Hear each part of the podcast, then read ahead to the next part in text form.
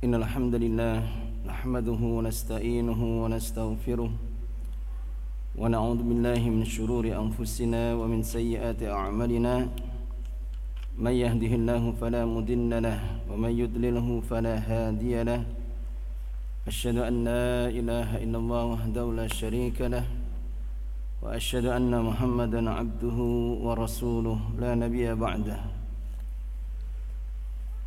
قال الله تعالى في القرآن الكريم يا أيها الذين آمنوا اتقوا الله حق تقاته ولا تموتن إلا وأنتم مسلمون.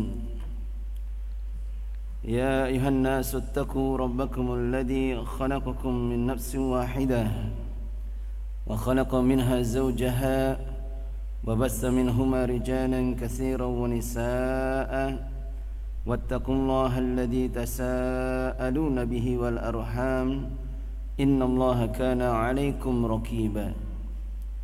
يا أيها الذين آمنوا اتقوا الله وكونوا قولا سديدا. يصلح لكم أعمالكم ويغفر لكم ذنوبكم. ومن يطع الله ورسوله فقد فاز فوزا عظيما.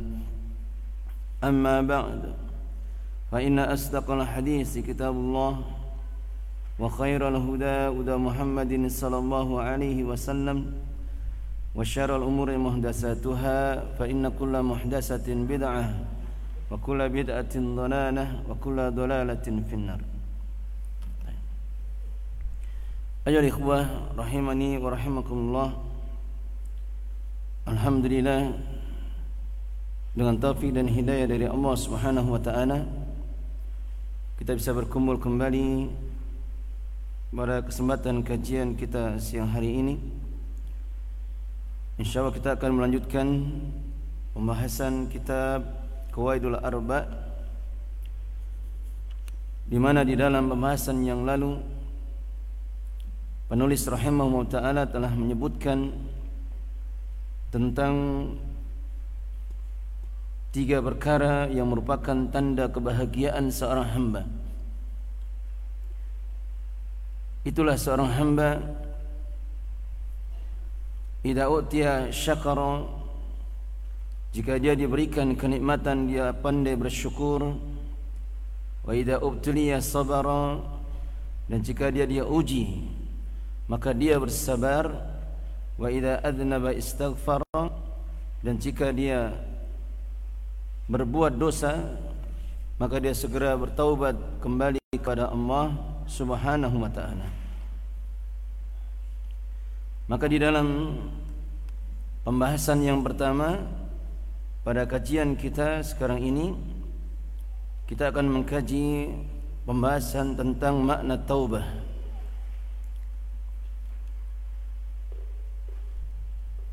At-taubah banyak disebutkan di dalam ayat Al-Quran dan ada tiga istilah atau tiga lafaz yang bermakna hampir sama dengannya. Kita sering mendengar kata taubah, kemudian apa? Istighfar, kemudian al-inabah, kemudian yang keempat adalah al-aubah. Maka empat kata ini adalah kata yang hampir sama maknanya. Apa itu at-taubah? At-taubah secara bahasa maknanya adalah ar-ruju' minadz-dzam. Kembali dari melakukan perbuatan dosa. Kembali kepada Allah Subhanahu wa taala dan meninggalkan perbuatan dosa. Maka ini makna at-taubah. Kemudian ada istilah lagi namanya at-tawwab. Tawwab eh maknanya kasirur ruju' ila ta'ah. Tawwab itu bentuk sigah mubalaghah dari kata taubah maknanya kasirur ruju' banyaknya dia segera kembali untuk melakukan ketaatan kepada Allah Subhanahu wa taala. Kemudian apa makna istighfar? Istighfar sebagaimana kaidah di dalam sarafnya wazan istaf'ala maknanya mengandung mana at-talab Jadi istighfar itu maknanya talabul maghfirah atau talabul ghufran. Istighfar maknanya talabul ghufran yaitu meminta ampunan. Wal ghufran dan ghufran sendiri itu maknanya taghdiyatu dzan bil afwi anhu. Itu menutup dosa-dosa dengan memberikan maaf padanya. Gufran maknanya taqdiyatul dzam menutup dosa-dosa dengan memberikan maaf padanya. Kemudian ada pun istilah al-inabah. Di mana kita mendapatkan kata inabah ini? Ya, kalau istighfar banyak ya. Istaghfiru rabbakum innahu kana ghaffara. Beristighfarlah kalian, memintalah kalian ampunan kepada Rabb kalian. Sesungguhnya Dia ada Zat yang Maha Pengampun. Di mana kita menemukan kata inaba? Disebutkan di dalam salah satu ayat, wa anibu ila rabbikum wa aslimulah. Dan kembalilah kalian kepada Rabb kalian wa aslimulah dan menyerahkan diri kalianlah kepadanya kepada Allah Subhanahu wa taala.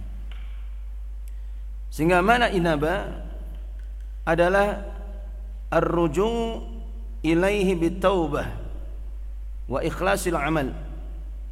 Mana inaba adalah kembali kepada Allah dengan taubat wa ikhlasil amal dan berusaha untuk mengikhlaskan amal atau tajdidul amal memperbaiki atau memperbaharui amal. Ini mana inabah. Kemudian lafaz yang keempat adalah al-aubah. Mana ayat yang menunjukkan kata aubah? Antum hafal semua ayat ini. Dalam surah Al-Ghasyiyah. Bagaimana lafaznya? Inna ilaina iyabahum thumma inna alaina hisabahum. Sama dengan makna taubah Al-aub atau aubah mana ar-ruju' itu kembali kepada Allah Subhanahu wa taala. Kemudian bentuk mubalaghah dari kata aubah adalah awwab. Ni'mal 'abdu innahu awwab. Baik. Kemudian pembahasan setelahnya adalah apa saja hal-hal yang berkaitan dengan taubah yang pertama adalah hukum taubah apa hukum taubat ketika seorang itu melakukan perbuatan dosa maka sebagaimana disebutkan di dalam banyak ayat di antaranya dalam surah At-Tahrim ayat yang sering kita dengar Allah Subhanahu wa taala berfirman, "Ya ayyuhalladzina amanu tubu ila Allahi taubatan nasuha." Wahai hamba yang beriman, orang-orang yang beriman, bertaubatlah kalian kepada Allah dengan taubatan nasuha. Taubatan nasuha adalah taubat yang disertai dengan mewujudkan syarat-syarat dari diterimanya taubat. Maka di dalam ayat ini Allah Subhanahu wa taala memerintahkan kita dengan fi'il amr, dengan perintah. Sebagaimana kaidah di dalam usul bahwasanya al aslu fil amri adalah wujub. Hukum asal dari suatu perintah itu adalah wajib selama tidak ada dalil yang memalingkan dia kepada sunnah. Sehingga kapan seorang terjatuh ke dalam perbuatan dosa, maka wajib baginya untuk segera bertaubat kepada Allah Subhanahu wa taala. Dalam keadaan tidak ada seorang pun di antara kita kecuali pasti melakukan dosa. Pasti kita pernah terjatuh ke dalam perbuatan dosa. Sebagaimana Rasulullah sallallahu alaihi wasallam bersabda, "Kullu ibni Adam khata' wa khairul khata'ina at-tawwabun." Setiap anak-anak Bani Adam itu adalah orang-orang yang pernah berbuat dosa dan sebaik dari orang-orang yang berbuat dosa adalah at-tawwabun adalah mereka yang segera kembali kepada Allah bertaubat kepadanya sehingga kewajiban untuk bertaubat dari segala dosa baik itu dosa kecil atau dosa yang besar kemudian baik dosa yang kita ketahui maupun yang tidak kita ketahui adalah wajib dan tidak boleh bagi seorang untuk mengakhirkan taubat. Termasuk di antara kesalahan di dalam bertaubat adalah seseorang mengakhirkan taubat menunda-nunda taubat maka kapan dia melakukan hal ini maka dia telah melakukan dua kesalahan sekaligus maka menundanya taubat itu termasuk di antara bentuk dosa juga kepada Allah Subhanahu wa taala. Baik. Kemudian pembahasan setelahnya adalah tentang syurutu qabuli taubah. Apa itu syarat-syarat diterimanya taubat? Para ulama menjelaskan bahwa syarat-syarat diterimanya taubat itu dibagi menjadi dua. Yang pertama adalah syurutun tata'allaku bitarki dzamb syarat-syarat yang berkaitan dengan meninggalkan dosa. Syarat-syarat yang berkaitan dengan meninggalkan dosa. Kemudian yang kedua, syurutun tata'allaqu bizamani qabuli taubah. Syarat-syarat tata'allaqu yang berkaitan bizamani qabuli taubah dengan waktu diterimanya taubat.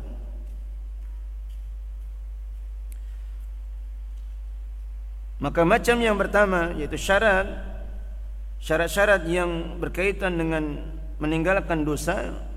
Syarat yang pertama adalah Islam. Syarat yang pertama adalah Islam. Maka kekafiran seorang tidak akan bermanfaat baginya seluruh amal-amal ibadahnya termasuk dari taubatnya dia kepada Allah Subhanahu wa taala. Dalil tentang hal ini sebagaimana disebutkan di dalam surah An-Nisa ayat 18 dalam surah An-Nisa ayat 18 Allah Subhanahu wa taala berfirman lil ladzina ya'maluna sayyi'at hatta idza hadara ahaduhumul maut qala inni tubtul an walal ladzina yamutuna wa hum kuffar ulaika a'tadna lahum adaban alima Allah Subhanahu wa taala berfirman dan taubat dari Allah itu bukanlah untuk orang-orang yang melakukan perbuatan-perbuatan keburukan atau perbuatan-perbuatan dosa hingga ketika datang kepada salah satu di antara mereka al-maut yaitu kematian. Qala inni tubtul an kemudian dia mengatakan sungguhnya aku bertaubat sekarang. Walalladzina yamutuna wa hum kuffar. Dan taubat itu juga tidak untuk orang-orang yang mereka meninggal orang-orang yang mati wahum kuffar dalam keadaan mereka kafir. Artinya apa? Ada disebutkan di dalam ayat ini dua syarat. Yang pertama adalah keislaman seseorang. Artinya ketika dia meninggal dalam keadaan dia kafir maka tidak diterima taubatnya oleh Allah Subhanahu wa taala kemudian juga tidak diterima taubat seseorang ketika dalam keadaan sakaratul maut. Dia al maut di situ maknanya sakaratul maut. Kapan seorang sudah mendekati sakaratul maut nyawa sudah ditenggorokan maka tidak diterima taubatnya di sisi Allah Subhanahu wa taala. Apa contohnya? Taubat orang yang dalam keadaan sakratul maut Taubatnya Fir'aun. Falamma adrakahul gharaku qala inni amantu billadhi amanat bihi banu Israel Tatkala Fir'aun ditenggelamkan di laut Maka kemudian dia mengatakan Dalam keadaan sakratul maut Artinya dalam keadaan dia menjelang kematian Ya, karena kalau sakaratul maut kan tidak bisa bicara kadang. Dalam keadaan menjelang kematian dia mengatakan aku telah beriman dengan sesembahan yang orang-orang Bani Israel itu menyembahnya. Akan tapi taubatnya Fir'aun ini tidak bermanfaat sedikit pun baginya. Tayang. Kemudian syarat yang kedua adalah al-ikhlas. Syarat yang kedua adalah ikhlas. Karena ketika taubat seorang hamba itu adalah termasuk di antara ibadah yang agung. Ibadah yang besar. Maka tentunya disyaratkan diterimanya ibadah itu adalah keikhlasan di dalam taubatnya. Sebagaimana dalil yang mencakup pada seluruh amalan-amalan seorang hamba disebutkan di dalam surah Al-Kahfi ayat 110. Allah Subhanahu wa taala berfirman, "Faman kana yarju liqa'a rabbih falyamal 'amalan salihan wa la yusyrik bi ibadati rabbih ahada." Maka barang siapa yang dia mengharap perjumpaan dengan Rabbnya Maka hendaknya dia beramal dengan amalan yang saleh dan janganlah dia menyekutukan di dalam beribadah kepada Rabbnya seorang pun juga. Sekarang pertanyaannya, kok ada orang bertaubat tidak ikhlas? Itu bentuknya bagaimana? Nah, bisa jadi ketika seorang bertaubat, artinya dia meminta ampun kepada Allah atas dosanya itu bukan karena keikhlasan. Dia menginginkan taubat dari Allah sama sekali bukan karena perkara-perkara yang lain. Bisa jadi dia bertaubat karena takut celaan manusia. Artinya dia berhenti dari dosanya itu karena takut celaan manusia. Atau misalkan dia bertaubat, dia berhenti dari dosanya itu karena khawatir adanya ada yang hilang dari sebagian apa yang dia inginkan. Dari hartanya, dari kedudukannya. Maka kapan seorang bertaubat dalam keadaan demikian Maka tidak diterima taubatnya di sisi Allah subhanahu wa ta'ala. Baik. Kemudian yang ketiga Syarat yang ketiga adalah Al-i'tirafu bidzam Al-i'tiraf Mengakui dosa-dosa Kapan seorang bertaubat Maka mengharuskan dirinya untuk mengakui dosa-dosanya Ada orang minta maaf ada orang apa? Dia berhenti dari dosanya tapi dia tidak mengakui bahwasanya dia telah berdosa. Atau dia bertobat kepada Allah, istighfar kepada Allah. Tapi dia tidak mengakui dosa-dosanya.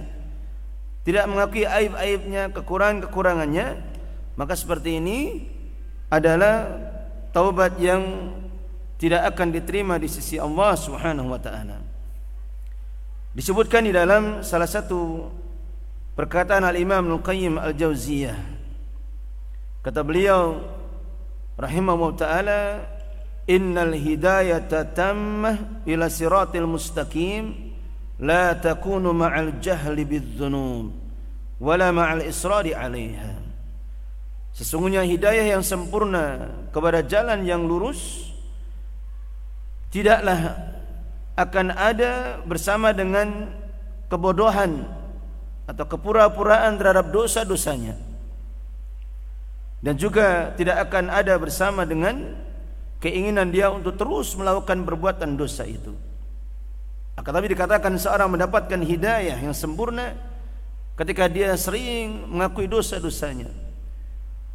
Sehingga dalam masalah ini termasuk di antara perkara yang penting untuk kita perhatikan, untuk kita lakukan banyaknya seorang hamba untuk bermuhasabah nah, termasuk di antara obat kelalaian termasuk di antara perkara-perkara yang menjadikan seorang itu akan senantiasa dia berjalan di atas jalan ketaatan bersabar di atas ketundukan dia kepada Allah ada berbanyak muhasabah disebutkan salah satu dari nasihat Syekh Utsaimin rahimahullah taala Jadikan waktu yang khusus untuk bermuhasabah. Semisal seseorang yang mengambil waktu sekitar setengah jam sebelum subuh dia tunaikan qiyamul lailnya meskipun hanya dengan rakaat-rakaat yang ringan kemudian dia mengakui memikirkan bagaimana banyaknya dosa-dosanya apa saja yang sudah dia lakukan pada hari itu maka ini di antara bentuk tanda-tanda Allah Subhanahu wa taala berkenan untuk menerima taubatnya. Baik. Kemudian yang keempat syarat taubat adalah al-iqla'u 'anil. Al-iqla' 'anil dzam maknanya adalah meninggalkan dosa-dosanya. Meninggalkan dosa-dosanya. Dia tidak ada keinginan lagi untuk kembali kepadanya. Bukanlah taubat itu ketika seorang beristighfar kepada Allah akan tapi dia masih senang melakukan dosa-dosa itu. Sebagaimana disebutkan di dalam surah Ali Imran Allah Subhanahu wa taala mengkhabarkan kepada kita tentang sifat-sifat orang-orang ahlul jannah. Sifat-sifat orang-orang ahlul jannah.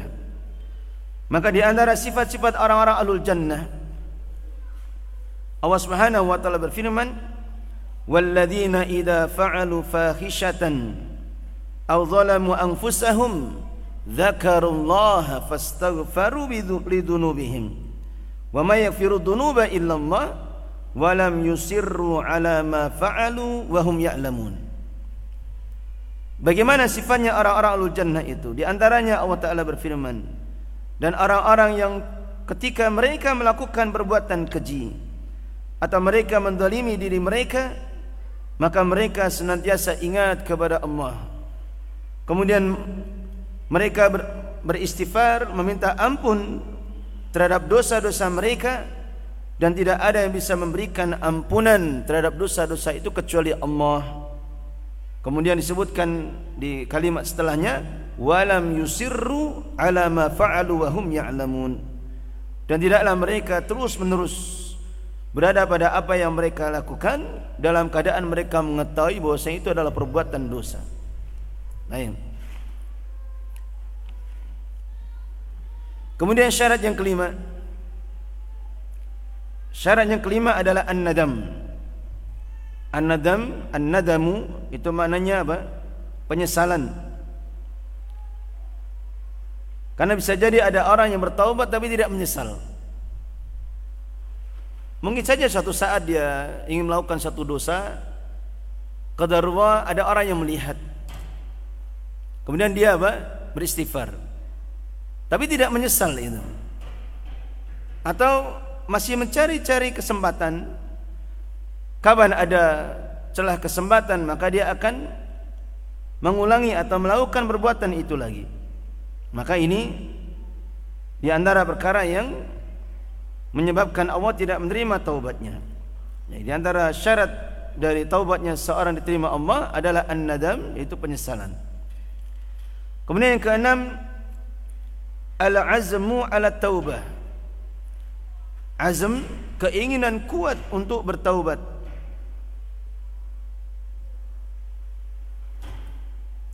Keinginan kuat untuk bertaubat dan tidak kembali lagi kepada perbuatan dosa yang dia lakukan. Baik. Kemudian yang ketujuh adalah raddul madzalim ila ahliha. Raddul mazalim ila ahliya Yaitu mengembalikan Kedaliman-kedaliman itu kepada Pemiliknya Kepada orang yang berhak Jadi kapan seorang berbuat dosa Berkaitan dengan hak makhluk Maka di antara syaratnya dia harus Mengembalikan hak makhluk tersebut Karena kalau hanya sekedar dosa kita dengan Allah Maka Dibangun di atas apa? Samaha. Allah Maha Pengampun. Betapapun besar dosa kita kita lakukan, kapan kita bertobat, Allah mengampuni kita.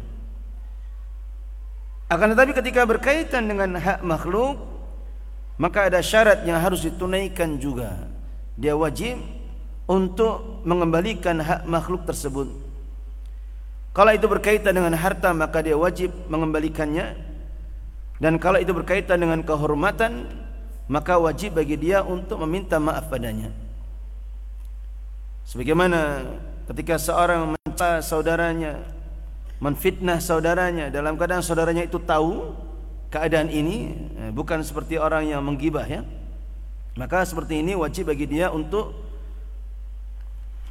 meminta penghalalan darinya. Sebagaimana hal ini disebutkan oleh Rasulullah sallallahu alaihi wasallam beliau pernah bersabda man kanat indahu matlamah li akhihi falyatahallalhu minha. Barang siapa yang dia itu mempunyai kezaliman kepada saudaranya maka hendaknya dia meminta maaf atau minta penghalalan darinya. Fa innahu laisa sama dinarun wala dirham. Karena sesungguhnya di sana di yaumil kiamah itu tidak bermanfaat dinar wala dirham. Min qabli ayyukhadha li akhihi min hasanatih. Sebelum diambil dari kebaikan-kebaikannya itu untuk diberikan kepada saudaranya. Sebagaimana hadis juga yang masyhur yang Rasulullah SAW pernah bertanya kepada para sahabatnya, "Atadruna mal muflis?" Tahukah kalian siapa orang yang bangkrut itu? Maka para sahabatnya mengatakan apa? Man laisa lahu dinarun wala mata. Orang yang bangkrut itu orang yang tidak punya dinar, tidak punya uang dan juga tidak punya perhiasan. Maka kemudian Rasulullah mengatakan, Al-muflisu min ummati man ata yaumal qiyamati bis salatin wa siyamin wa zakatin wa sadaqatin. Orang yang bangkrut di kalangan umatku kelak pada hari kiamat adalah orang yang datang pada hari kiamat membawa pahala solatnya, pahala puasanya, pahala sedekahnya, pahala zakatnya. Kemudian faqad dharaba hada wa syatama hada wa safaka dama hada. Dulu di dunianya dia pernah memukul si fulan.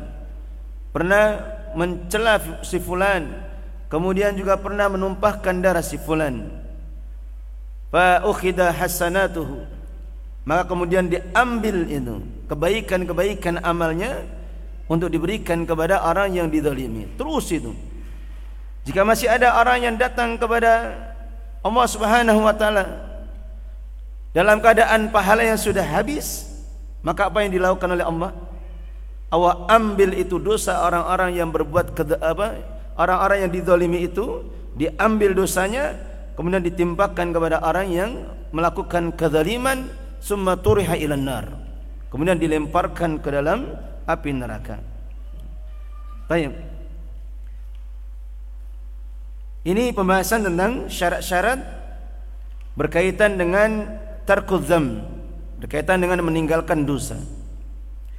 Kemudian syarat-syarat yang berkaitan dengan waktu diterimanya taubat maka syaratnya hanya ada dua. Yang pertama, antaka at-taubah qabla al-ghargarah. Taubat itu dilakukan sebelum gargarah. Gargarah itu dalam keadaan sakaratul maut.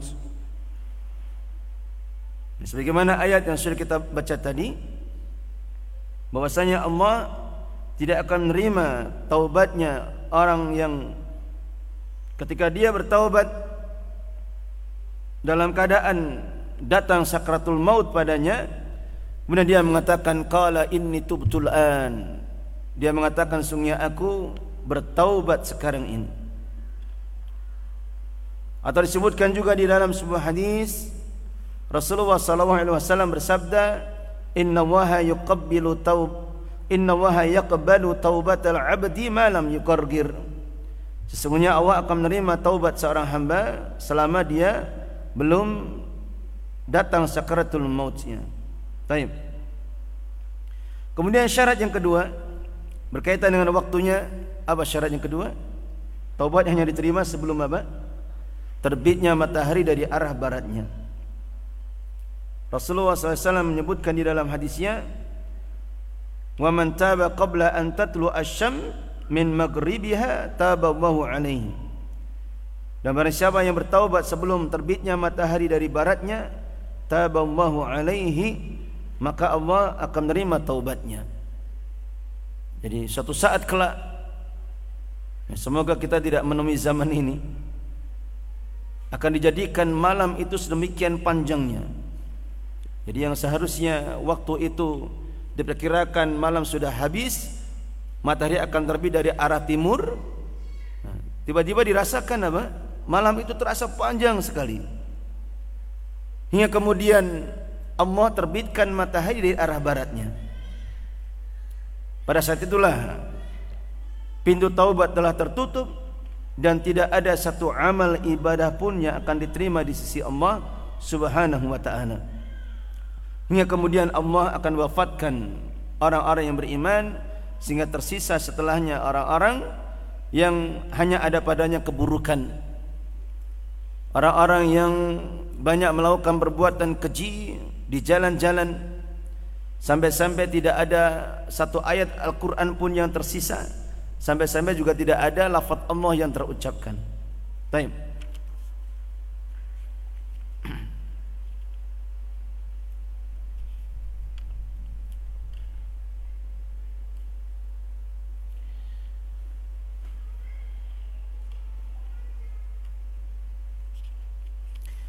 Pembahasannya panjang ini tapi saya ringkas saja.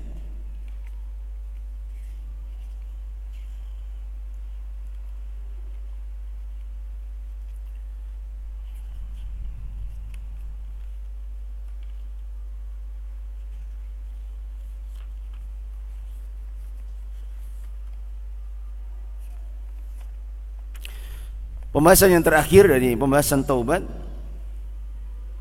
adalah al-akhta' fi babi taubah. Kesalahan-kesalahan di dalam bab taubat. Apa saja kesalahan-kesalahan di dalam bab taubat? Yang pertama adalah takjilu taubah. Takjil. Takjil pakai hamzah. Takjilu taubah. Menunda taubat.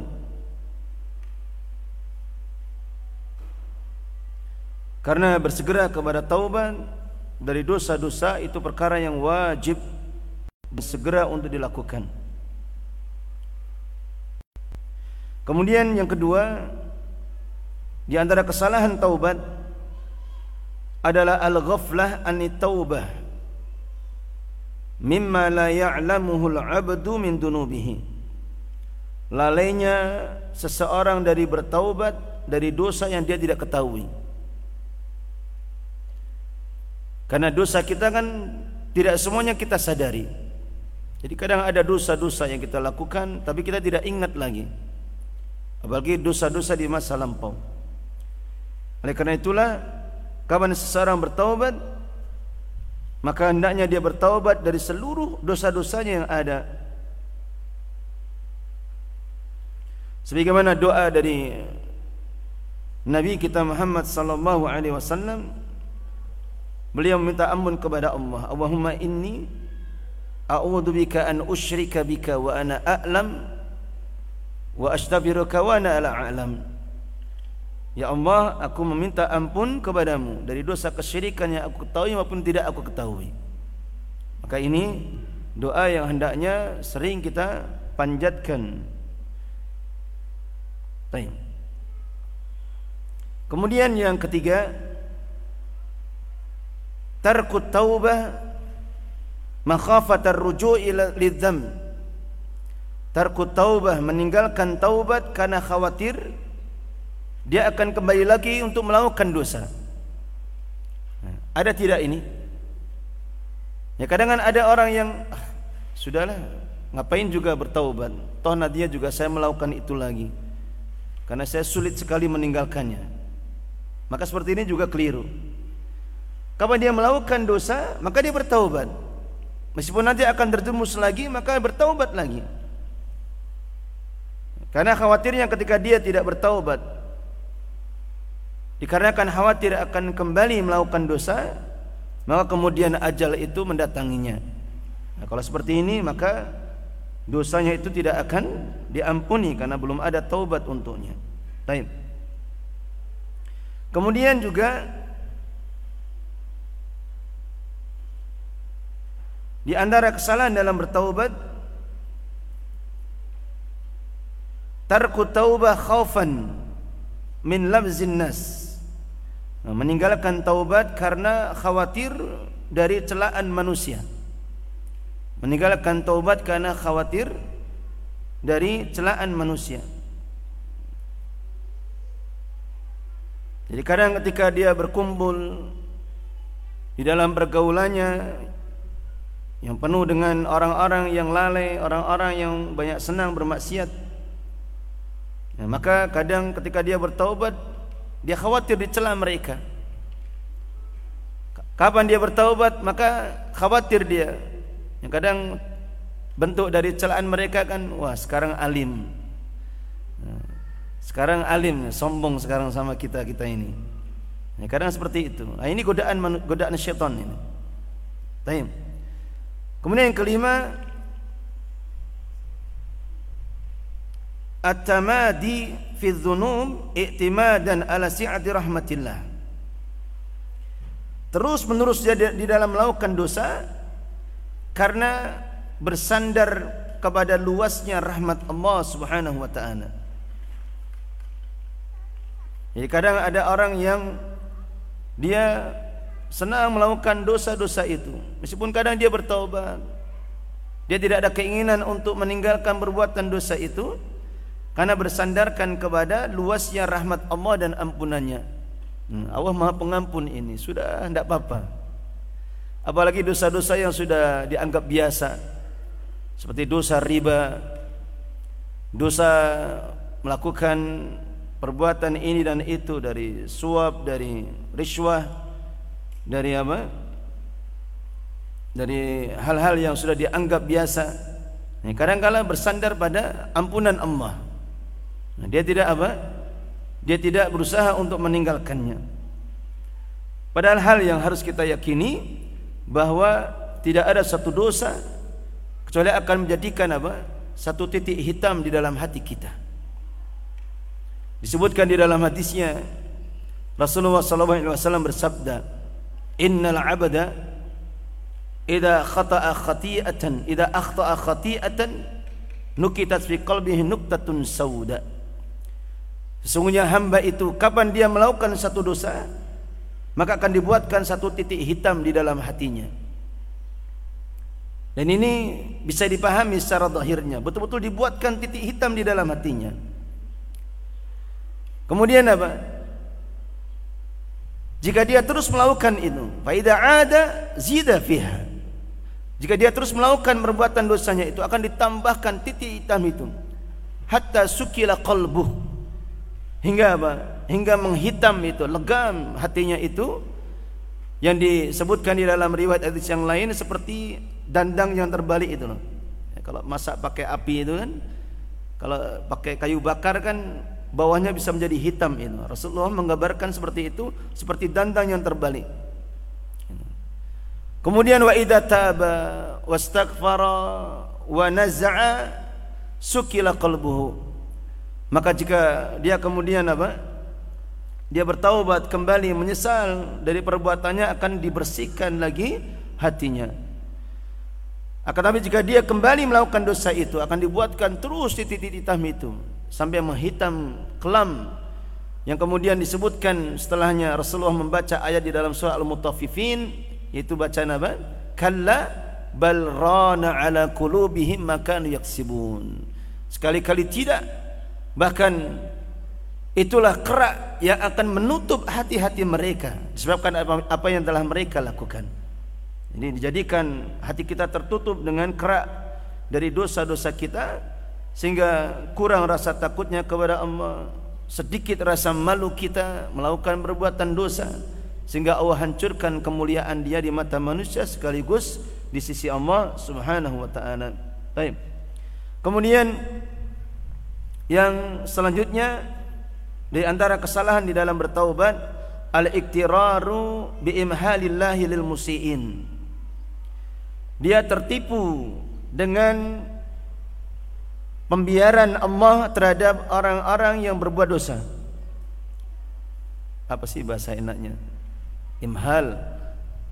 Jadi Allah membiarkan orang-orang yang berbuat dosa. Allah tetap berikan kepada mereka rezeki, tetap berikan kepada mereka kesenangan-kesenangan duniawi. Itu maksudnya. Maka di antara bentuk kesalahan bertaubat, dia tertipu ah, itu si fulan tetangga kita sholat juga tidak tapi rezekinya lancar terus bisnisnya sukses terus misalkan ah, kalau begitu ya ngapain kita susah payah ini ibadah susah payah ke masjid toh rezeki juga seperti ini saja misalkan nah, seperti itu bentuk dari kesalahan di dalam bertaubat Baik. Kemudian setelahnya al-ya'su min rahmatillah.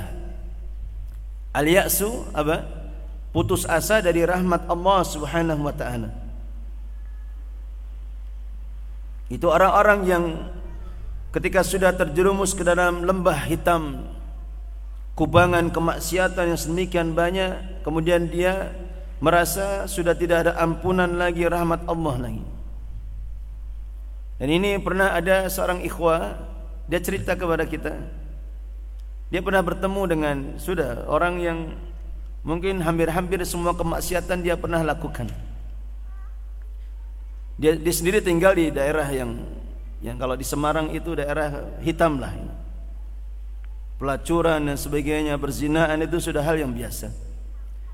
Itu betul-betul terucap dari lisannya itu. Ketika diajak bicara, ngobrol, apa jawabannya ketika diingatkan dengan akhirat? Kalau orang seperti saya ini kira-kira apa masih diampuni Allah? Kalau orang seperti saya ini apa masih kira-kira bisa diterima solatnya gitu? Ini ada di antara hamba-hamba Allah yang demikian adanya. Maka ini termasuk di antara perkara yang keliru ya, karena rahmat dan ampunan Allah Subhanahu wa taala itu seluas langit dan bumi. Siapa pun dia yang melakukan perbuatan dosa, maka Allah tetap akan ampuni selama dia wujudkan syarat-syarat diterimanya taubatnya. Dan tentunya kita sering mendengar kisah tentang seorang Bani Israel yang membunuh 100 jiwa.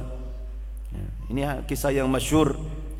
Bagaimana ketika dia sudah membunuh 99 jiwa. Ya kalau sekarang mungkin membunuh darah dingin. Kalau marah sedikit pedangnya berkelebat. Hingga kemudian Allah masih memberikan kasih sayang padanya. Allah masukkan keinginan dia untuk bertaubat. Nah, berkilah dia mencari siapa yang bisa menunjukkan bagaimana cara dia bertaubat kepada Allah.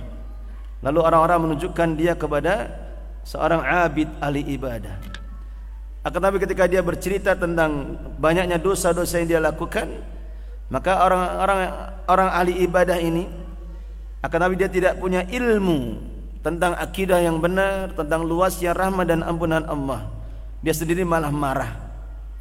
Kalau dosa seperti itu sudah tidak ada ampunan untukmu. Nah, orang dikatain seperti ini akhirnya apa?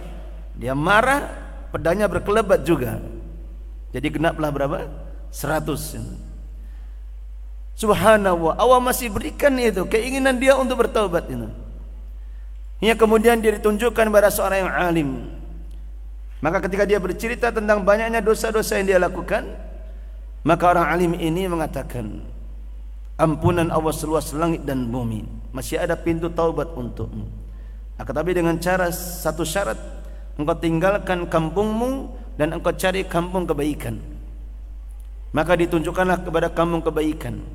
Dan ketika dia beranjak untuk pergi ke sana, Allah takdirkan di tengah jalan dia meninggal. Datang malaikat adab hendak menjemput ruhnya untuk dikumpulkan dengan orang-orang yang dimurkai. Akan tapi tiba-tiba setelahnya datang malaikat rahmat dan mencegahnya.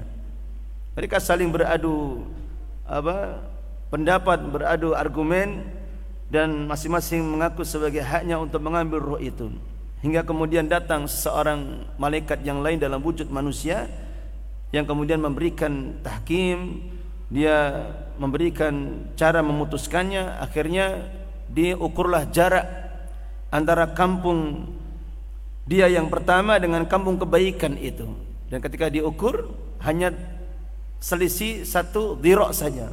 Satu dirok itu satu hasta ini. Dan dengan itu Allah Subhanahu wa taala mengampuninya. Jadi sekedar dia ingin bertaubat saja maka menjadikan Allah mengampuni dosa-dosanya.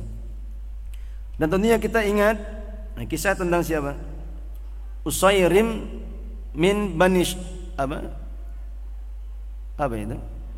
Usairim tentang kisah Usairim orang Arab yang dahulunya masih musyrik kemudian datang kepada Rasulullah di perang Uhud minta izin kepada Rasulullah setelah dia membaca syahadat asyhadu an la ilaha illallah annaka Muhammad Rasulullah izinkan aku untuk berjihad bersamamu akhirnya diizinkan oleh Rasulullah dan ketika di perang itu Allah takdirkan dia meninggal dalam keadaan belum sekalipun keningnya dibuat untuk sujud kepada Allah. Akan Nabi Rasulullah diberikan kabar Rasulullah mengatakan kepada para sahabat-sahabatnya huwa min ahlil jannah dia termasuk dari penduduk surga. Lain.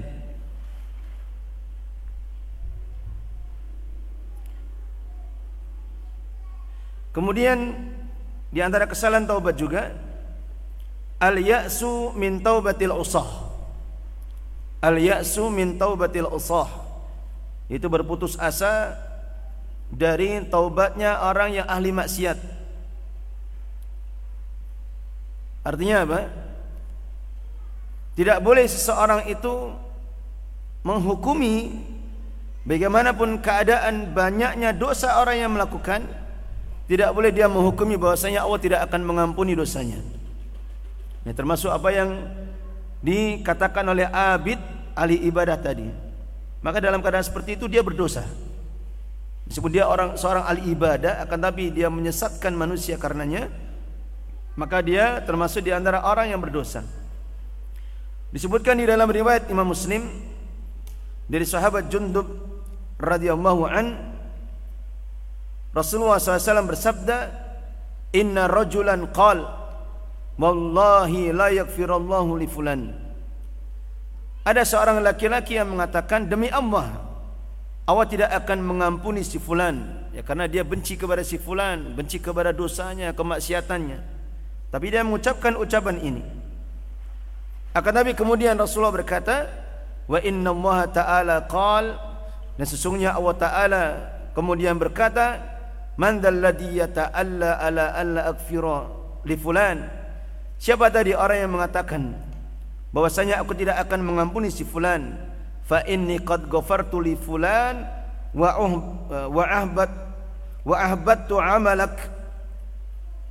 Maka sungguhnya aku telah mengampuni si fulan dan aku telah menghapus amal-amalmu. Jadi sekedar ucapan seperti ini saja itu bisa menjadikan terhapusnya amal-amal tanpa dia sadari. Baik.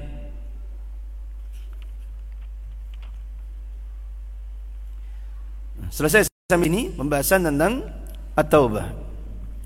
Sekarang kita lanjutkan pembahasan dari kitab Quadul Arba.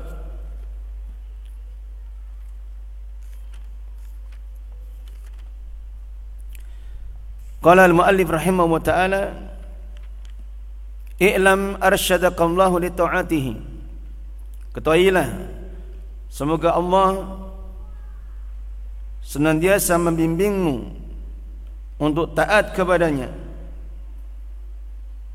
Annal hanifiyata millata Ibrahim bahwasanya hanifiyah yaitu agamanya Nabi Ibrahim an ta'budallaha wahdahu mukhlishan lahuddin bahwasanya hendaknya engkau beribadah kepada Allah semata dengan mengikhlaskan agama itu untuknya.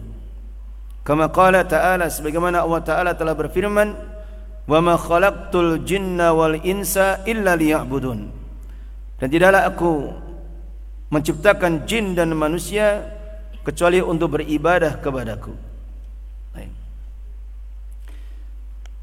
Berkata al-muallif i'lam ketahuilah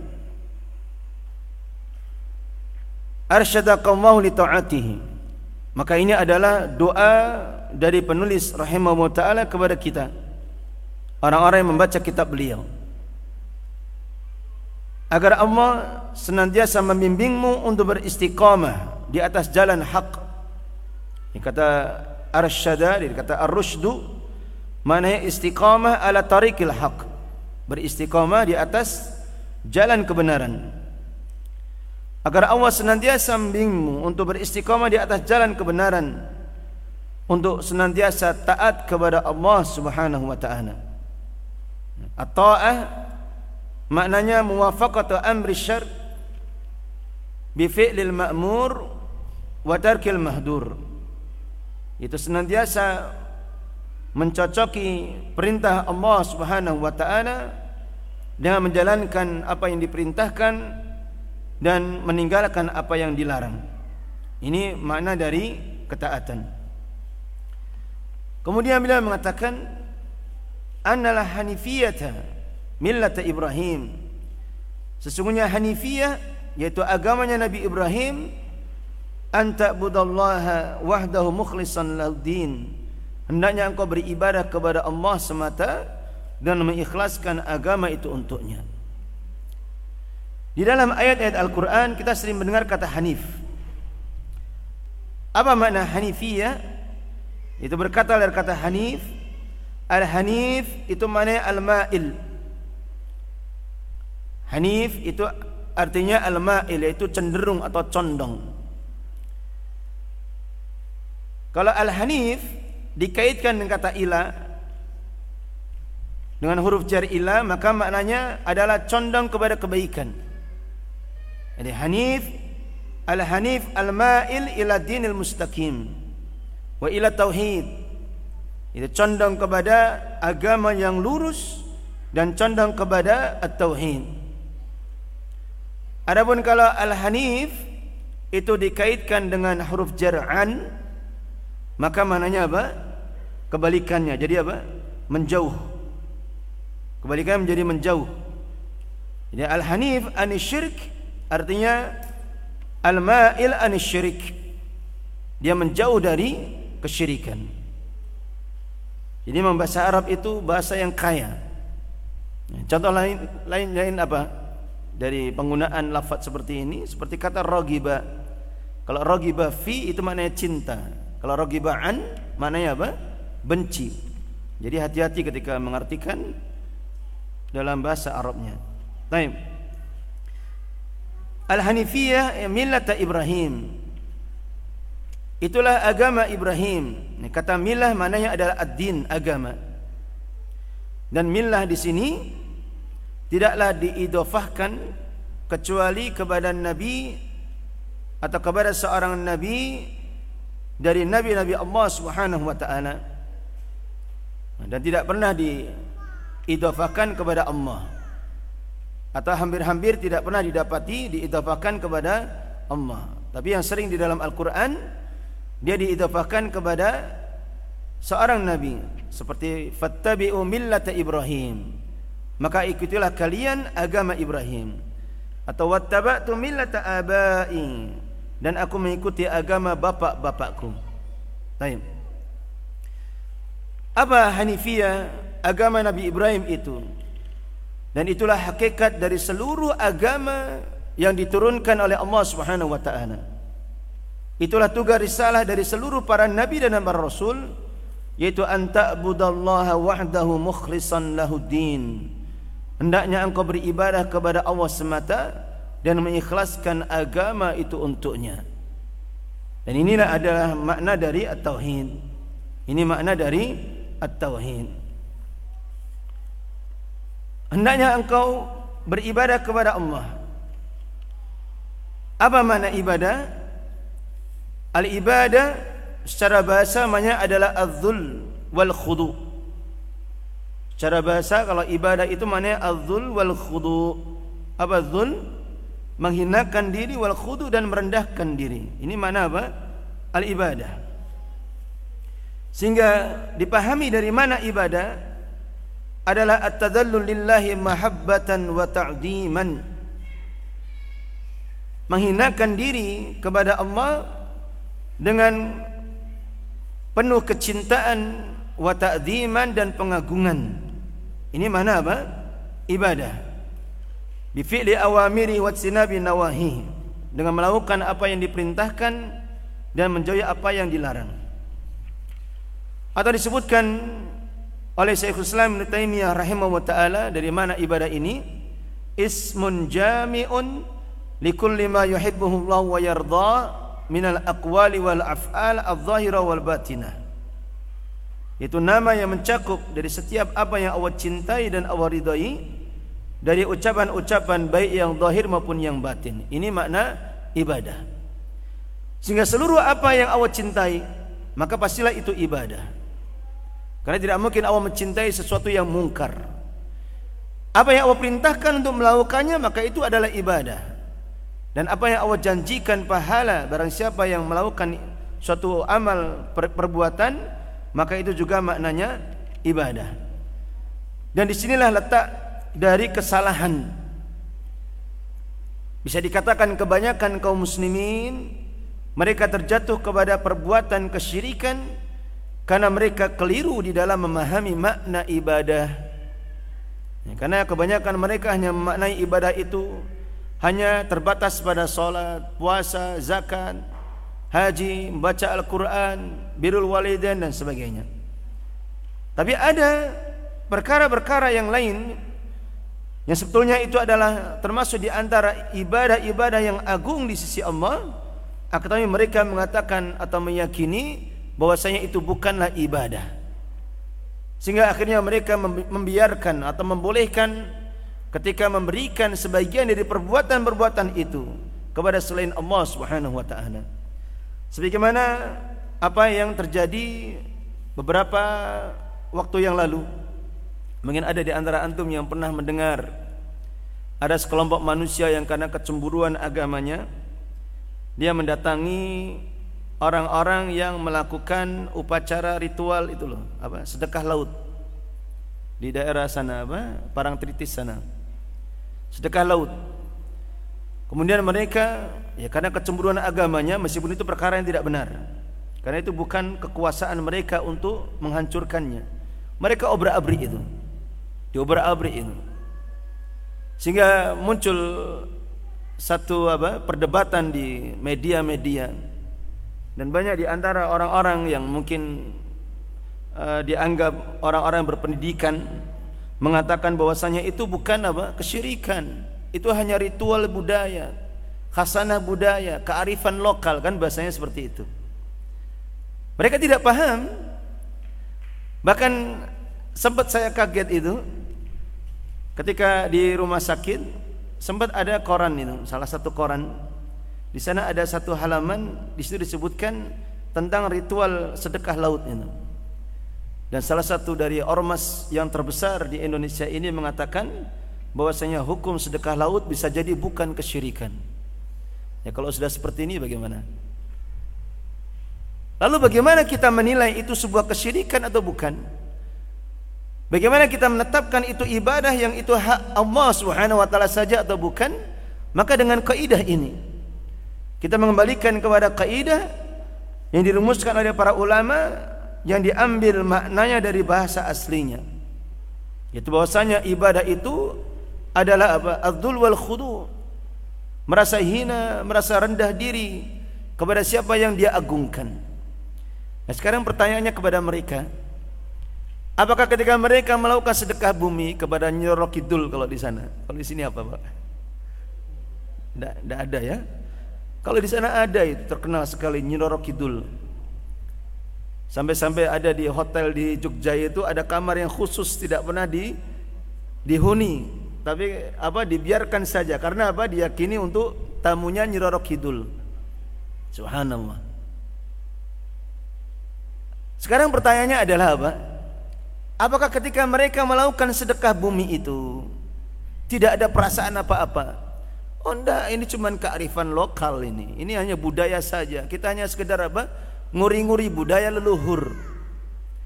Atau ada di dalam hati mereka itu apa? Rasa takut. Ya kan? Rasa tawakal.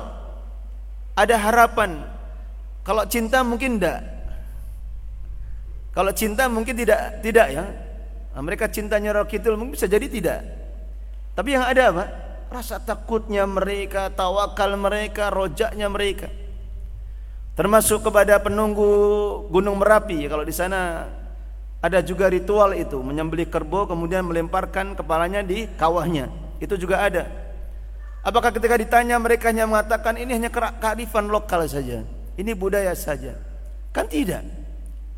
Maka ketika ada di dalam hati mereka itu rasa takut kepada selain Allah, dalam keadaan mereka meyakini, mereka tahu Allah yang mengatur segala urusan mereka. Mengatur rezeki mereka, mengatur kehidupan dan kematian mereka. maka kita katakan apa? Itulah hakikat dari kesyirikan yang ada. Kita katakan apa? Itulah hakikat dari kesyirikan yang ada. Bentuk rasa takut seorang hamba kepada selain Allah itulah kesyirikan yang ada.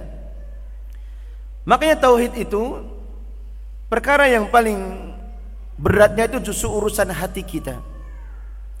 Perkara tauhid itu apa urusan hati kita. Kalau cuma sekedar kita meninggalkan pergi ke dukun, kita tidak memasang jimat, kita tidak melakukan kesyirikan ini, ritual ini, maka itu perkara yang jauh lebih mudah.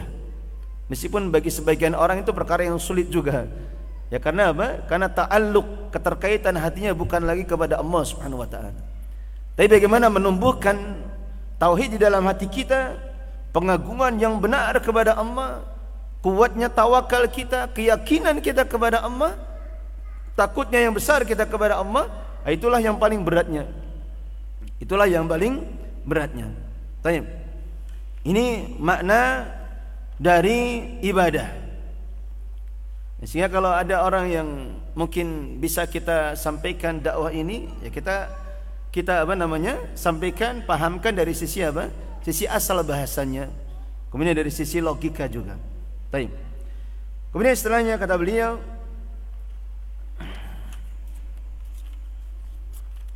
Kama qala ta'ala Wa ma khalaqtul jinna wal insa illa liya'budun Dan tidaklah aku menciptakan jin dan manusia itu kecuali untuk beribadah kepadaku Disebutkan di dalam ucapan Ibnu Abbas radhiyallahu anhuma kata beliau kullu ma warada fil qur'ani minal ibadah fa ma'nahu tauhid. Setiap apa yang datang di dalam Al-Qur'an dari makna ibadah lafaz ibadah fa maknahu tauhid maka maknanya adalah tauhid. Sehingga ayat yang kita baca tadi wa ma khalaqtul jinna wal insa illa liya'budun maknanya apa wa ma khalaqtul jinna wal insa illa liyuwahhiduni. Tidaklah aku menciptakan jin dan manusia kecuali untuk mentauhidkan aku. Ini makna dari ayat ini. Baik. Kemudian kata beliau, "Fa idza arafta anna Allaha khalaqaka li ibadatihi." Maka jika engkau mengetahui bahwasanya Allah telah menciptakanmu hanya untuk beribadah kepadanya, fa'lam anna al-ibadata maka ketahuilah bahwasanya ibadah itu la tusamma ibadatan illa ma'at tauhid tidaklah akan dinamakan ibadah kecuali bersama dengan tauhid. Artinya tidak akan ada ibadah kecuali bersama dengan tauhid. Karena di atas tauhidlah seluruh amal-amal ibadah kita letakkan. Kita bangun di atasnya. Kama anna salata la tusamma salatan illa ma'at taharah. Sebagaimana salat itu tidak dikatakan sebuah salat yang sah, yang sahih illa ma'at taharah kecuali bersama dengan adanya toharah. Sehingga kalau toharahnya solat adalah wudu, mandi janabah, itulah toharah jasmaniyah. Adapun toharahnya bagi keyakinan kita, iman kita, itulah tauhid. Sebagai lawan dari perbuatan kesyirikan, itulah toharah maknawiyah. Itulah toharah maknawiyah. Oleh karena itulah termasuk di antara hikmah Allah Subhanahu wa taala memerintahkan kepada kita disunahkannya kita kalau sudah berwudu untuk membaca doa apa? Asyhadu an la ilaha illallah wahdahu la syarikalah wa asyhadu anna Muhammadan abduhu wa rasuluh. Maka selesai kita bertaharah dengan jasmani kita, maka kita juga diperintahkan untuk bertaharah dengan maknawi kita, dengan hati kita, dengan ruh kita untuk menetapkan tidak adanya ilah yang berhak diibadahi kecuali Allah Subhanahu wa taala. Kemudian kata beliau, "Fa idza dakhala syirku fil ibadah fasadat." Maka jika kesyirikan itu masuk ke dalam ibadah, fasadat kal hadasi idza dakhala fit taharah. Sebagaimana hadas jika dia masuk ke dalam toha kepada solat itu uh, sebagaimana hadas idza dakhala taharah. Sebagaimana hadas jika dia masuk ke dalam taharah. Maka orang yang berhadas maka bisa merusak taharahnya atau menjadi batal sucinya, menjadikan batal wudunya. Sebagaimana kesyirikan itu bisa membatalkan ibadah-ibadah dari seorang hamba kepada Allah Subhanahu wa taala. Baik.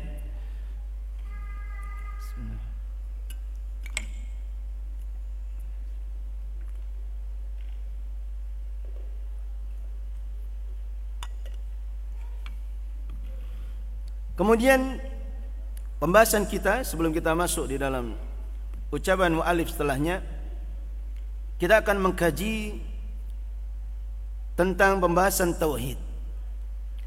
Dari makna-maknanya kemudian dari pembagian-pembagiannya dan apa yang dijelaskan oleh para ulama tentang penjelasan macam-macam dari tauhid tersebut. Sebagaimana apa yang kita kaji di dalam pembahasan di malam kemarin bahwasanya ada di sana keutamaan dan kebaikan yang besar ketika seorang belajar akidah Islamiyah. Maka seluruh keutamaan yang ada di dalam akidah yang sudah kita kaji alhamdulillah maka itulah juga penjelasan tentang keutamaan pada tauhid. Maka telah dijelaskan di dalam pembahasan itu bahwasanya tauhid adalah tujuan Allah Subhanahu wa taala menciptakan seluruh makhluk-makhluknya.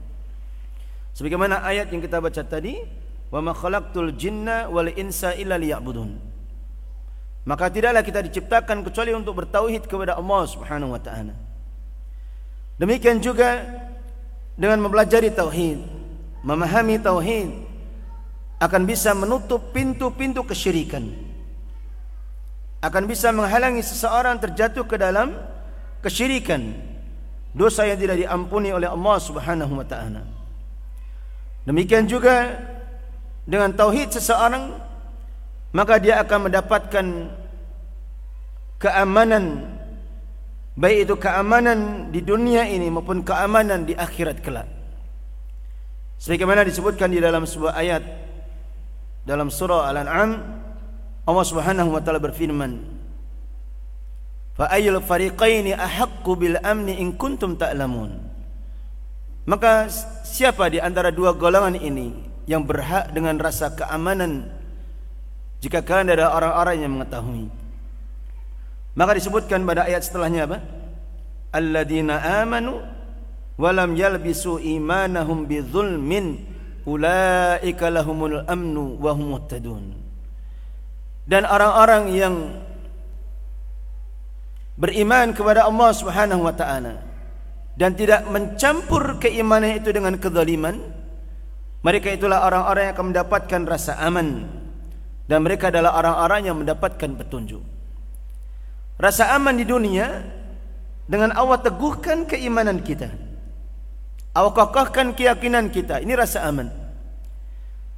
Tidak ada seorang pun yang lebih kokoh keimanannya, lebih teguh keyakinannya melebihi orang-orang ahlu tauhid, melebihi orang-orang muwahhidin. Karena mereka lah orang-orang yang berusaha untuk mewujudkan ketaatan yang sempurna kepada Allah Subhanahu wa taala. Sedangkan tauhid itu adalah hak Allah yang terbesar. Tauhid adalah perintah Allah yang terbesar. Kapan seorang menunaikan tauhid kepada Allah, artinya dia telah menunaikan hak Allah yang paling terbesar. Sehingga dia berhak mendapatkan keutamaan yang besar dengan diampuninya dosa-dosanya, dihapuskannya kesalahan-kesalahannya dan menjadikan dia terselamatkan dari api neraka. Maka ketika para sahabat mendengar ayat ini, alladzina amanu wa lam yalbisu imanahum bidzulmin itu orang-orang yang beriman dan tidak mencampurkan keimanan mereka dan kezaliman. Maka para sahabat bertanya kepada Rasulullah, "Ya Rasulullah, ayuna lam yadlim nafsah?" Siapa di antara kita ini yang tidak mendolimi dirinya sendiri? Artinya siapa yang di antara kita yang tidak pernah berbuat dosa ya Rasulullah? Maka kemudian Rasulullah menjawab, Al-amru laisa kadalik. Perkaranya bukan seperti apa yang kama tadunun, sebagaimana kalian sangka itu. Alam tasma'u qawla Luqman? Tidakkah kalian mendengar ucapan Luqman kepada anaknya? Bagaimana ucapan beliau? ya bunayya la tusyrik billah inna syirka la zulmun adim. Wahai anakku wahai anakku janganlah engkau menyekutukan Allah. Sesungguhnya kesyirikan itu adalah kezaliman yang sangat besar. Maka yang dimaksud dengan kezaliman itu adalah kesyirikan kepada Allah Subhanahu wa taala. Adapun kelak di yaumul kiamah maka di saat manusia itu berada dalam kegoncangan ketika dibangkitkan dari kubur-kubur mereka digiring dan dikumpulkan di padang mahsyar maka manusia semua dalam keadaan kegoncangan kecuali orang-orang yang bertauhid kepada Allah Subhanahu wa taala Allah berikan rasa aman kepada mereka. Baik. Kemudian di antara keutamaan tauhid pula hanya dengan tauhid kebahagiaan seorang hamba ketenangan di dalam hatinya, ketentraman dalam jiwanya itu akan didapatkan. Kapan seorang menginginkan ketenangan dan ketentraman di dalam kehidupannya, maka tidak ada jalan lain kecuali dengan apa? mentauhidkan Allah Subhanahu wa taala. Karena orang yang bertauhid orang yang paling kuat tawakalnya dalam urusan rezekinya, usahanya, pekerjaannya, urusan anak istrinya, maka dia orang yang paling yakin dengan pertolongan Allah Subhanahu wa taala kemudahannya. Orang yang paling ridho dengan takdirnya. Itulah orang-orang ahlu tauhid. Dan sebagaimana penjelasan para ulama, Bagaimana cara kita mengukur bagusnya tauhid yang ada di dalam hati kita? Maka di antara salah satunya adalah apa? Lihat pada tawakal kita. Kadangkala kita ini kan ketika dihadapkan pada suatu permasalahan, pada suatu keadaan tertentu misalkan, kadang goncang hati kita. Seperti tidak yakin dengan apa yang telah Allah tetapkan. Tidak yakin bahwasanya Allah tidak pernah menyanyiakan hamba-hamba yang bertakwa. Hamba-hamba yang beriman kepadanya. Kadangkala masih ada kegoncangan. Maka ini pentingnya kita terus menerus belajar akidah kita, belajar tauhid kita terus, jangan pernah berhenti. Sampai akhir hayat kita maka kita belajar terus.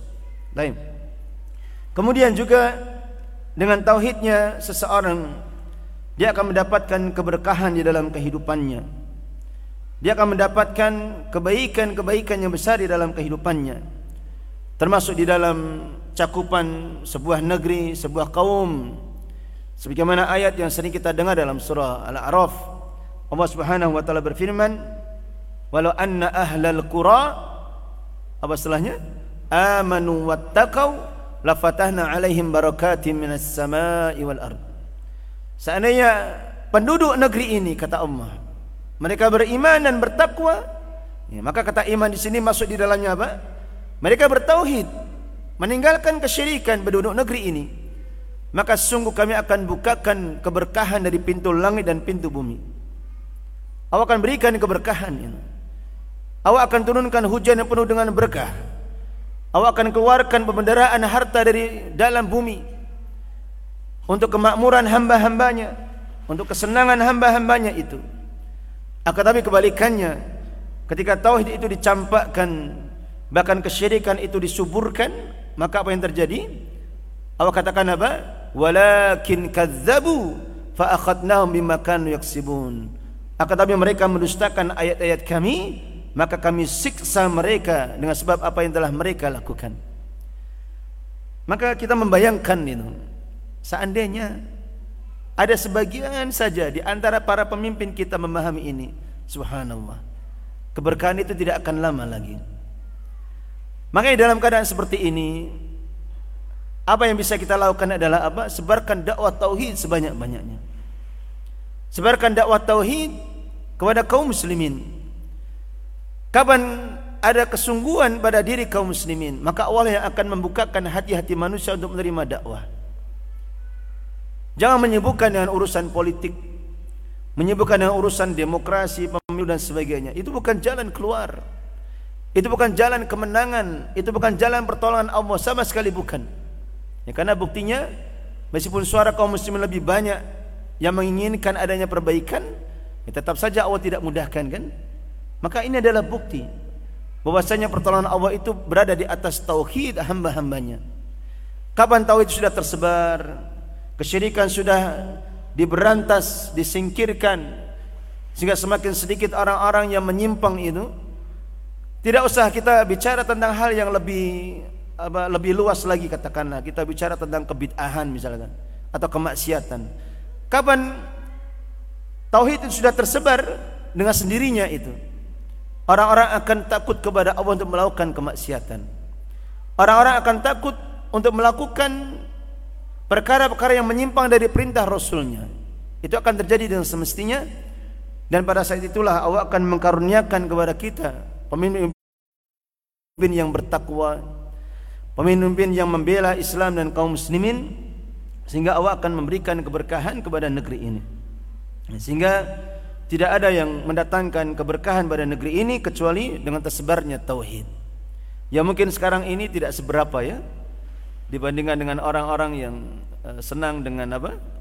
Eh, upacara-upacara tradisi mereka bertawasul kepada kuburan dan sebagainya mungkin jauh lebih banyak mereka ya, tapi tidak ada kata putus asa kapan Allah mengendaki untuk tersebarnya dakwah ini dengan kesungguhan kita dengan upaya kita maka itu adalah perkara yang mudah bagi Allah Subhanahu wa taala. Termasuk yang terakhir terjadi di Palu. Itu sudah ada usaha dari beberapa asatid mulai mereka masuk ini. Jadi ketika ada bencana itu kesempatan mulai masuk ke pemerintahan menasihati mereka. Karena hakikat terjadinya bencana itu adalah apa? Kesyirikan mereka. Ada upacara yang namanya apa itu? Nomoni itu sehingga menjadikan gempa itu.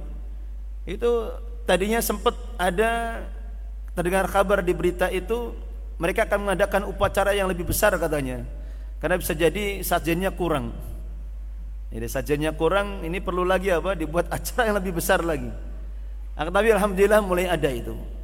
Dakwah-dakwah masuk ke pemerintahan, ke para pejabat-pejabat itu, semoga Allah memberikan hidayah kepada mereka semua. Baik. Ini di antara keutamaan-keutamaan yang besar dari tauhid kita kepada Allah Subhanahu wa taala. Baik. Nah, ternyata sudah ambil dua ya. Kemudian pembahasan setelahnya sebagaimana antum insyaallah sudah mengetahuinya bahwasanya tauhid dibagi menjadi berapa? Menjadi tiga. Yaitu apa? Tauhid rububiyah. Nah, kenapa ini selalu didahulukan? Kemudian yang kedua adalah apa? Tauhid uluhiyah. Kemudian yang ketiga adalah apa? Tauhid asma wa sifat. Pembagian ini tidak pernah dikenal zaman dahulu. Tidak ada satu ayat, satu hadis pun mengatakan tauhid ada tiga. Rububiyah, uluhiyah, asma wa sifat tidak ada. Tapi ini adalah apa? Ini adalah perkara yang lahir muncul karena istiqra'iyah, pengamatan para ulama dari seluruh ayat Al-Qur'an, dari sekian banyak hadis, maka disimpulkanlah bahwasanya tauhid itu ada tiga. Tauhid rububiyah, tauhid uluhiyah dan tauhid asma wa sifat. Mungkin antum pernah ada yang mendengar adanya tauhid hakimiyah. Pernah mendengar? Biasanya orang-orang yang dulunya di harokah ini tahu. Tauhid hakimiyah. Tauhid mulkiyah. Ya, pada dasarnya tauhid ini masuk ke dalam tauhid apa? Rububiyah. Ini saja mereka hanya berkutat fokus hanya memikirkan permasalahan ini saja dan lupa pada perkara yang jauh lebih urgent, perkara yang lebih penting yaitu tauhid uluhiyah. Seluruh penghidupan kita Allah yang mengaturnya. Dan inilah yang harus menjadikan kekuatan yang besar, kekuatan yang kekal, keyakinan yang kuat di dalam hati kita. Sebagaimana disebutkan di dalam banyak ayat di antaranya dalam surah Al-A'raf Allah Subhanahu wa taala berfirman, "Ala lahul khalqu wal amru." Ketahuilah, hanya milik Allah lah segala penciptaan dan pengaturan. Maka tauhid rububiyah ini dijelaskan oleh para ulama termasuk di antara perkara yang Allah fitrahkan. Jadi kapan seorang anak itu lahir di muka bumi, maka telah difitrahkan untuk mengakui adanya wujud Allah mengakui adanya ulunya Allah di atas ketinggian makhluknya sekaligus juga mengakui rububiyah Allah Subhanahu wa taala bahwasanya Allah yang menciptakan menguasai dan mengatur alam semesta sebagaimana disebutkan di dalam hadisnya bagaimana bunyinya kullu mauludin yuladu alal fitrah setiap anak dilahirkan dilahirkan dalam keadaan fitrah Kemudian apa? Fa abawahu yuhawwidanihi aw yunassiranihi aw yumajjisanihi. Kemudian bapak ibunya lah yang menjadikan dia Yahudi, menjadikan dia Nasrani atau menjadikan dia seorang Majusi. Semua anak dilahirkan dalam keadaan fitrah. Fitrah itu maknanya bukan sesuatu yang bersih, kosong, tidak ada apa-apanya. Ini keliru. Kadang ungkapan orang-orang kan seperti itu ya. Anak itu bersih ini, tidak ada apa-apanya. Suci, bersih, tidak ada isinya, bahasanya gitu. Nah, ini keliru. Kalau yang dimaksud tidak ada dosa, ya, itu benar adanya. Tapi kalau yang dimaksudkan tidak ada sama sekali, maka ini keliru. Allah yang telah menetapkan pada diri seorang bayi yang lahir itu fitrahnya. Fitratullahi allati fataran nasa 'alaiha. Itulah fitrah Allah yang Allah menciptakan manusia itu di atas fitrah itu. Itulah fitrah untuk mengakui adanya Allah. Mengakui ulunya Allah, ketinggian Allah di atas seluruh makhluknya dan mengakui adanya rububiyahnya. Allah lah pencipta, pengatur dan penguasa alam semesta. Ini yang Allah telah fitrahkan ini. Nah, sekarang pertanyaannya kenapa bisa berubah? Ya karena orang tuanya. Karena bisa berubah karena lingkungannya, pergaulannya, orang-orang yang ada di sekitarnya. Mereka lah yang merubah seorang. Kemudian tidak ada seorang pun yang mengingkari rububiyah Allah kecuali orang-orang yang menyombongkan diri dalam keadaan dia tidak yakin dengan apa yang dia ucapkan. Contoh misalkan orang yang paling kafir di dunia ini siapa? Fir'aun. Orang yang paling kafir di dunia ini siapa? Fir'aun. Sampai-sampai dia mengatakan apa? Ana rabbukumul a'la. Aku adalah Rabb kalian yang paling tinggi. Ya ayuhal mala ma alimtu lakum min ilahin ghairi. Wahai para pembesar, tidaklah aku mengetahui ada ilah bagi kalian kecuali aku. Cuma pertanyaannya sekarang, Fir'aun itu mengucapkan seperti ini dia yakin tidak dengan ucapannya? Hah? Sama sekali tidak yakin. Sama sekali dia tidak meyakini ucapannya. Kenapa? Ya karena Allah telah memfitrahkan seorang itu untuk mengakui adanya pencipta.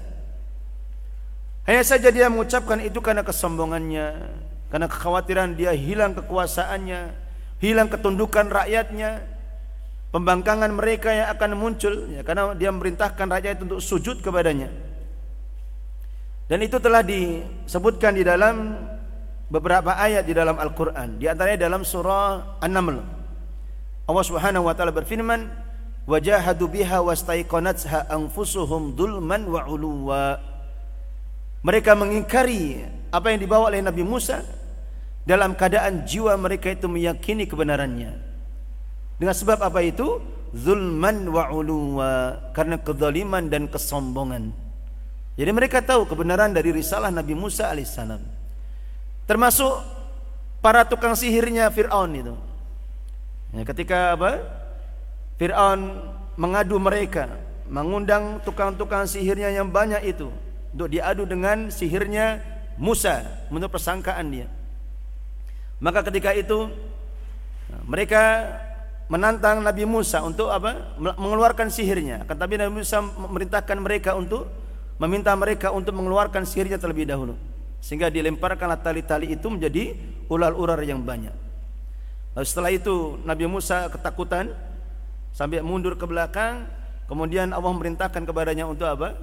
Memukulkan tongkatnya sehingga menjadi ular yang besar dan memakan ular-ular kecil itu. Mungkin tadinya kita tidak berpikir ya, Kok tiba-tiba tukang-tukang sihir itu kok tiba-tiba langsung sujud tersungkur itu dan mengatakan aman tu bi rabbi Musa wa Harun, Harun wa Musa. Aku beriman kepada Robnya Harun dan Musa. Apa yang menyebabkan itu? Hah? Karena mereka tahu, mereka tukang sihir tahu ini bukan sihir. Mereka bisa membedakan antara sihir dan bukan. Makanya ketika mereka melihat ada ular besar, itu bukan sihir, itu ular benaran itu yang memakan ular-ular mereka sehingga menjadikan mereka langsung tersungkur. Inilah sebabnya mereka langsung beriman kepada risalahnya Nabi Musa alaihissalam. Ya, karena sihir kan tahu mereka mana bukan sihir mana sihir mereka tahu. Begitu juga disebutkan di dalam surah Al-Isra Allah Subhanahu wa taala berfirman Laqad alimta ma anzala haula'i illa rabbus samawati wal ard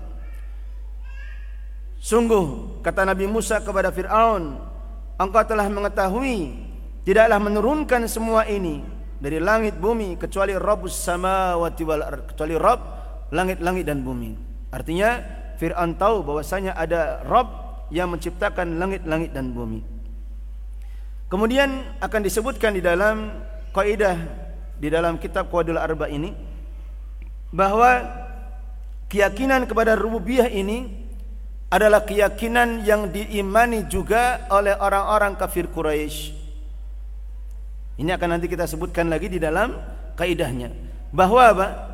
Orang-orang kafir Quraisy itu mereka percaya juga dengan rububiyah Allah.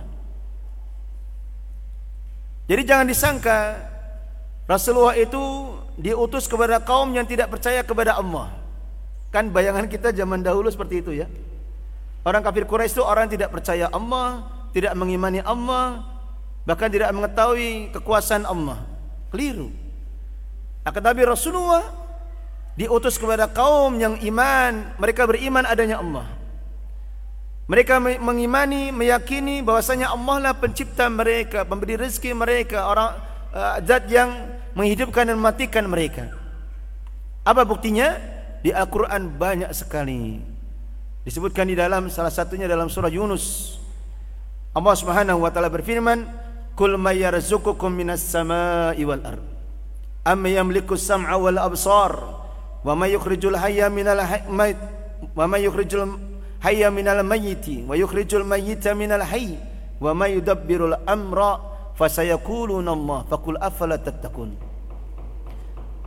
Kul katakanlah wahai Muhammad may yarzuqukum minas samaa'i wal ard. Katakanlah kepada kaummu orang-orang kafir Quraisy, siapa yang memberikan rezeki kepada kalian dari langit dan bumi? Siapa yang menguasai pendengaran dan penglihatan? Siapa yang mengeluarkan yang hidup dari yang mati, mengeluarkan yang mati dari yang hidup? Wa may yudabbirul amra? Siapa yang mengatur segala urusan perkara? Fasayaquluna Allah. Maka orang-orang kafir Quraisy mengatakan apa? Allah. Fakul afala tattaqun. Maka katakanlah, kenapa kalian tidak bertakwa? Kenapa kalian tidak menjadikan Allah satu-satu yang diibadahi saja? Ini keadaan dari orang-orang Quraisy zaman dahulu. Baik. Kemudian yang kedua adalah al-iman bi uluhiyah. Iman kepada uluhiyahnya Allah Subhanahu wa taala. Kapan seorang hamba itu dia sudah meyakini rububiyah Allah Subhanahu wa taala maka mengharuskan dia untuk mengimani tauhid uluhiyah itulah ifradullah fi af'alil ibad. Mengisahkan Allah di dalam perbuatan hamba itu memberikan segala macam ibadah hanya kepada Allah Subhanahu wa taala. Jadi setelah tauhid rububiyah maka ada tauhid uluhiyah. Allah Subhanahu wa taala berfirman Zalika bi anna Allah huwal haq wa anna ma yad'una min dunihi huwal batil. Demikian itu bahwasanya Allah lah dialah ilah yang hak dan bahwasanya apa yang mereka seru dari selainnya itulah ilah yang batil. Oleh karena itulah para ulama mereka membuat semacam kaidah bahwasanya apa? Tauhid rububiyah itu yastalzimu tauhid al-uluhiyah. Tauhid rububiyah mengharuskan apa? Ha? Meyakini tauhid uluhiyah. Kemudian tauhid uluhiyah apa? Ya tatadammanu fiha tauhid rububiyah. Tauhid uluhiyah itu terkandung di dalamnya tauhid rububiyah. Maknanya kalau seseorang sudah meyakini Allah lah penciptanya, pengatur alam semesta ini, maka mengharuskan dia juga apa?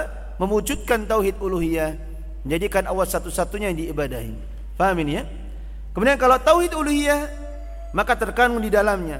Kalau kita beribadah kepada Allah, maknanya kita beribadah kepada zat yang juga mempunyai sifat-sifat rububiyah. Dialah mencipta, dialah yang menguasai dan mengatur alam semesta. Dan tauhid uluhiyah inilah perkara yang karenanya Allah turunkan kitab-kitabnya dengan karenanya itulah atau dengan tujuan itulah Allah utus seluruh para rasul-rasulnya, para nabi-nabinya adalah untuk menegakkan tauhid uluhiyah. Menjadikan Allah satu-satunya yang diibadahi dan meninggalkan perbuatan peribadatan kepada selain Allah Subhanahu wa taala. Ini hal yang menjadi suatu keniscayaan bahwasanya kapan kita mengimani bahwasanya Allah lah yang menciptakan kita dan mengurus segala urusan kehidupan kita maka zat seperti inilah yang wajib untuk kita jadikan sebagai ilah yang berhak diibadahi makanya akidah di dalam Islam itu akidah yang sangat sederhana sangat mudah sekali dipahami hal yang paling sesuai dengan logika itu apa akidah Islam beda sama akidah-akidah yang lainnya Misalkan di orang-orang Nasrani misalkan ada akidah apa? Trinitas. Mereka sendiri bingung menerjemahkannya. Bagaimana tiga di dalam satu, satu di dalam tiga? Tidak ada matematika seperti itu. Bingung mereka menjelaskannya. Makanya banyak di antara mereka yang kemudian goncang keimanannya karena memikirkan agamanya. Memikirkan doktrin-doktrin ketuhanannya itu sehingga menjadikan mereka berfikir, bertanya, mencari kebenaran dan dengan sebab itulah Allah kemudian mengarahkan mereka kepada petunjuk Islam. Sama halnya dengan Hindu, Buddha, bingung kita memikirkannya itu. Ada doktrin apa? Dewa-dewa itu. Dewa kok banyak sekali. Ya, kalau mereka berantem hancur sudah alam semesta ini. Di Buddha juga seperti itu, di Konghucu dan yang lain-lainnya itu. Maka tidak ada satu akidah yang mudah sekali dipahami dan bisa apa? menancapkan keyakinan yang kuat di dalam hati kita melebihi akidah Islamiyah. Baik. Ini saya selesaikan aja sedikit. Kemudian yang terakhir adalah iman kepada nama-nama dan sifat-sifatnya yaitu menetapkan nama-nama dan sifat-sifat bagi Allah yang layak bagi Allah tanpa melakukan tahrif dan juga taktil dan juga takyib dan juga tamsil. Artinya dan hadis sesuai dengan makna zahirnya, sesuai dengan keagungannya dengan tanpa melakukan tahrif. Apa tahrif? Tahrif itu maknanya sarful laf an zahiri. Memalingkan makna pada makna dari makna zahirnya. Sehingga mereka mengartikan sifat awal itu sesuai dengan akalnya saja dan tidak sesuai dengan apa yang diinginkan dengan makna zahirnya. Tahrif bisa pada lafaz dan bisa pada maknanya. Kemudian taktil, kalau taktil itu apa? Menolak. Jadi menolak sifat-sifat Allah. Kemudian takyif itu membagaimanakan membagaimanakan sifat-sifat Allah. Bahwasanya uh, tangan Allah itu demikian demikian. Penglihatan Allah itu demikian demikian. Maka ini adalah perkara yang tidak diperbolehkan. Kemudian wala tamsil dan juga tidak menyerupakan dengan makhluk. Soal ini sekarang. Kenapa para ulama tidak pernah membalik? Ya, selalu beriringan itu. Min ghairi tahrifin wala ta'tilin, kemudian min ghairi takyifin wala tamsilin. Tahrif selalu dengan taktil, kemudian takyif selalu dengan tamsil. Nah, bisa menjawab? Kenapa tidak pernah dibalik itu? Tidak tidak pernah ditukar tahrif dengan takyif, kemudian taktil dengan tamsil. Apa jawabannya? Kuis. Ada hadiahnya ada ini? Apa Lumanan ngasih hadiah? Apa jawabannya? Karena kalau tahrif dan taktil itu apa? Gulu gulu fin. Mereka berlebihan di dalam apa? Menafikan sifat Allah. Adapun takyif dan tamsil itu gulu fil isbat. Mereka gulu berlebihan di dalam menetapkan nama dan sifat Allah subhanahu wa ta'ala dan akidah al-sunnah wal jamaah itulah apa yang dipahami oleh para sahabat dan orang-orang yang datang setelahnya mereka meyakini dan mengimani semua nama dan sifat bagi Allah itu dipahami dengan makna yang zahirnya. Tayyib. Sampai di sini apa yang bisa kita kaji? Pembahasan tentang tauhid. Dan insya Allah nanti uh, maghrib ya di Al-Mukarram nanti pembahasan tentang asyirik apa itu syirik? Macam-macamnya kemudian batasan-batasannya apa saja. Sehingga semakin kita mengetahui keburukan maka semakin kita berhati-hati darinya. Baik. Akhiru da'ana walhamdulillahirabbil alamin. Subhanaka wa bihamdika asyhadu an la ilaha illa anta astaghfiruka wa atubu